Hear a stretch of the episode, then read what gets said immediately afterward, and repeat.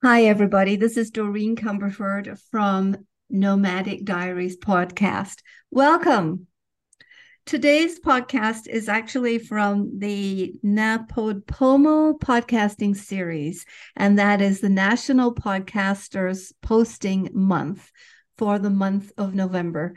So, this is one of our offerings for this month. I would first of all like to introduce you to my co host, who absolutely was probably incredibly blindsided by this decision that I made, but um, I am doing my best to follow through with it anyway. This is, please help me uh, welcome Sharon Fields, my co host. Thank you, Doreen. And honestly, nothing surprises me anymore from you. oh, well. Tell us where did you hear about this? How how did you get information and?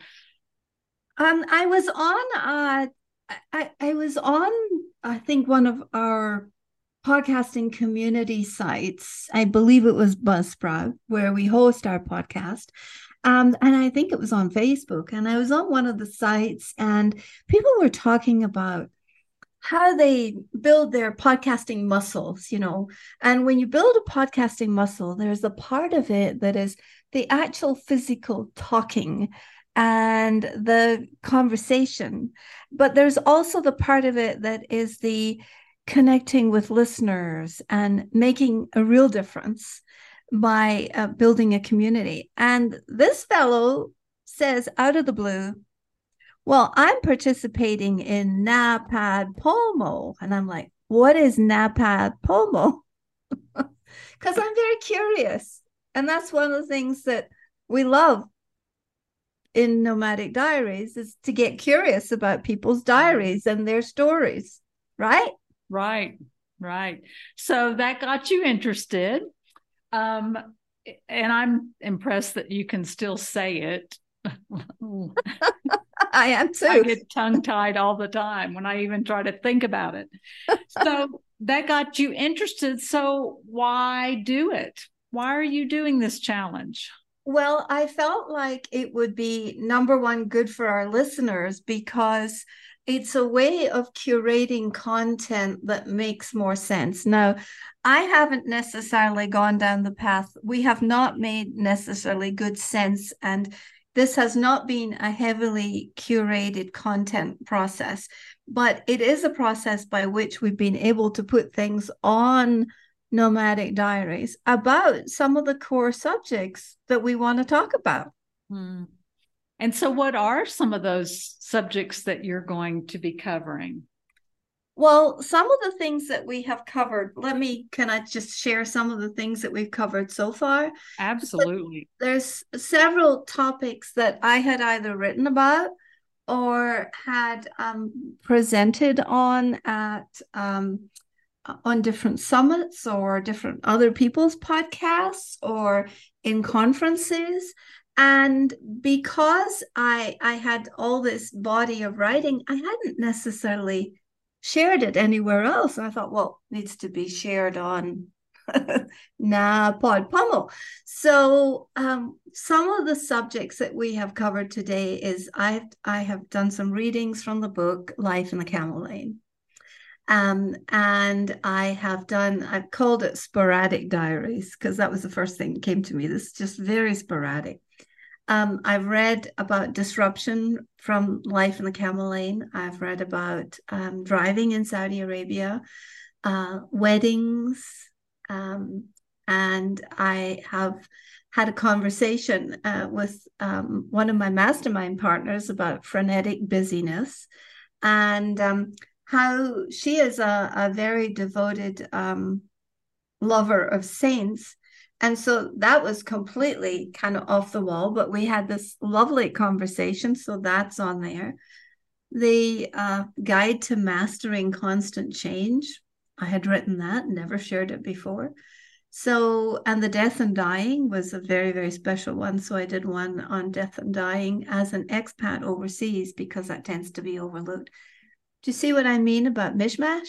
Right right and how how do you get your inspiration for the topics because it is kind of a mixture of everything. Well, that's a good question. A, a lot of it was already written but not published. Ah, yes.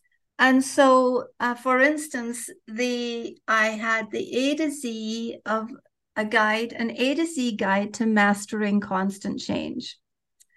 And it's always at the back of my mind, you know, if if if you're managing change and you get overwhelmed, which is easy, um, you have to have go to practices or principles mm. to put into effect right then. And I have 26 of them. So I made them A to Z, but I had never shared it. I had never published it. So that's fantastic. And I encourage everyone to listen to that episode because I'm sure that we can all benefit from uh, even just a few of them. Yeah. So I mean, nobody you, wants to use all of them, right? right, exactly. Do you have um, some ideas for the rest of the time for your challenge? Is it's 30 days, correct? Yes, it's 30 days and we're at day 14 and I think I've managed to publish maybe 11 or 12 at this point. Um, I do have a few already in the can, as they say, um, sort of in the background that that will be launched um, on just various subjects. I have more chapters from the book Life in the Camel Lane, but I had this great idea this morning that we have been interviewing some fabulous guests on the regular podcast. Yes, we have. And what I thought I would do is I would gather every book that I have in my house and just, you know, maybe even for the last week, just do like read from a little bit from their books, which is the way I started out. I read from Tanya Crossman's book, Misunderstood, but just sort of give the listeners hey, here's a book on living uh, the life cycle of an expat overseas on such and such a subject. Let me read a little bit from it and then just a little bit of commentary. That's a great idea. And and hopefully that will spark the audience interest to listen to more of our podcast episodes because we we have been so fortunate to have some really inspirational intelligent creative, experienced people. Um, tell us um, what's your what's your target audience? Who do you who do you think would benefit from listening, and and who do we like to present to? Well, the audience that we are seeking to love on is um, is really a combination.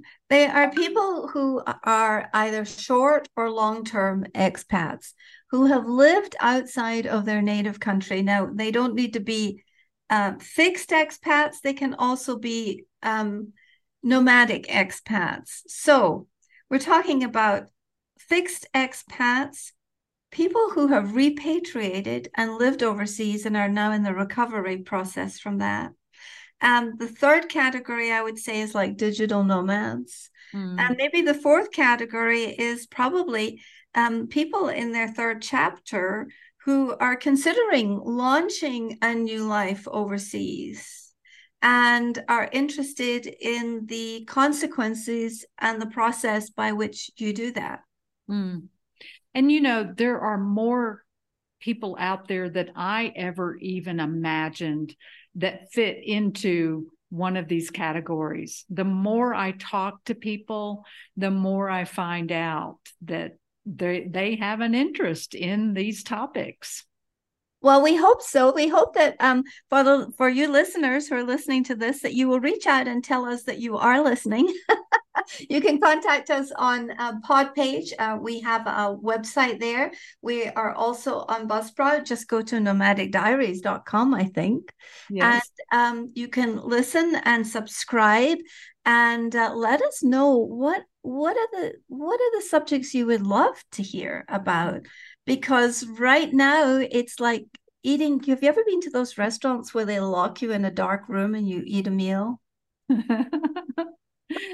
that's what this is like right now.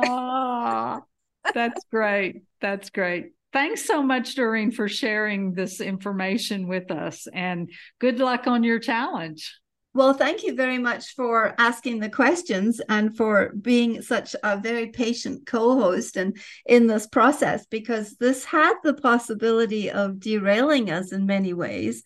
But I think that uh, what it's doing is actually helping us to get focused on the people that we are serving and um, the subjects that we are covering in order that expats, whether uh, nomadic or stationary, can benefit from the wisdom that is out there in the communities. Right, right. Thank you so much. All righty. Thanks. Bye. Bye.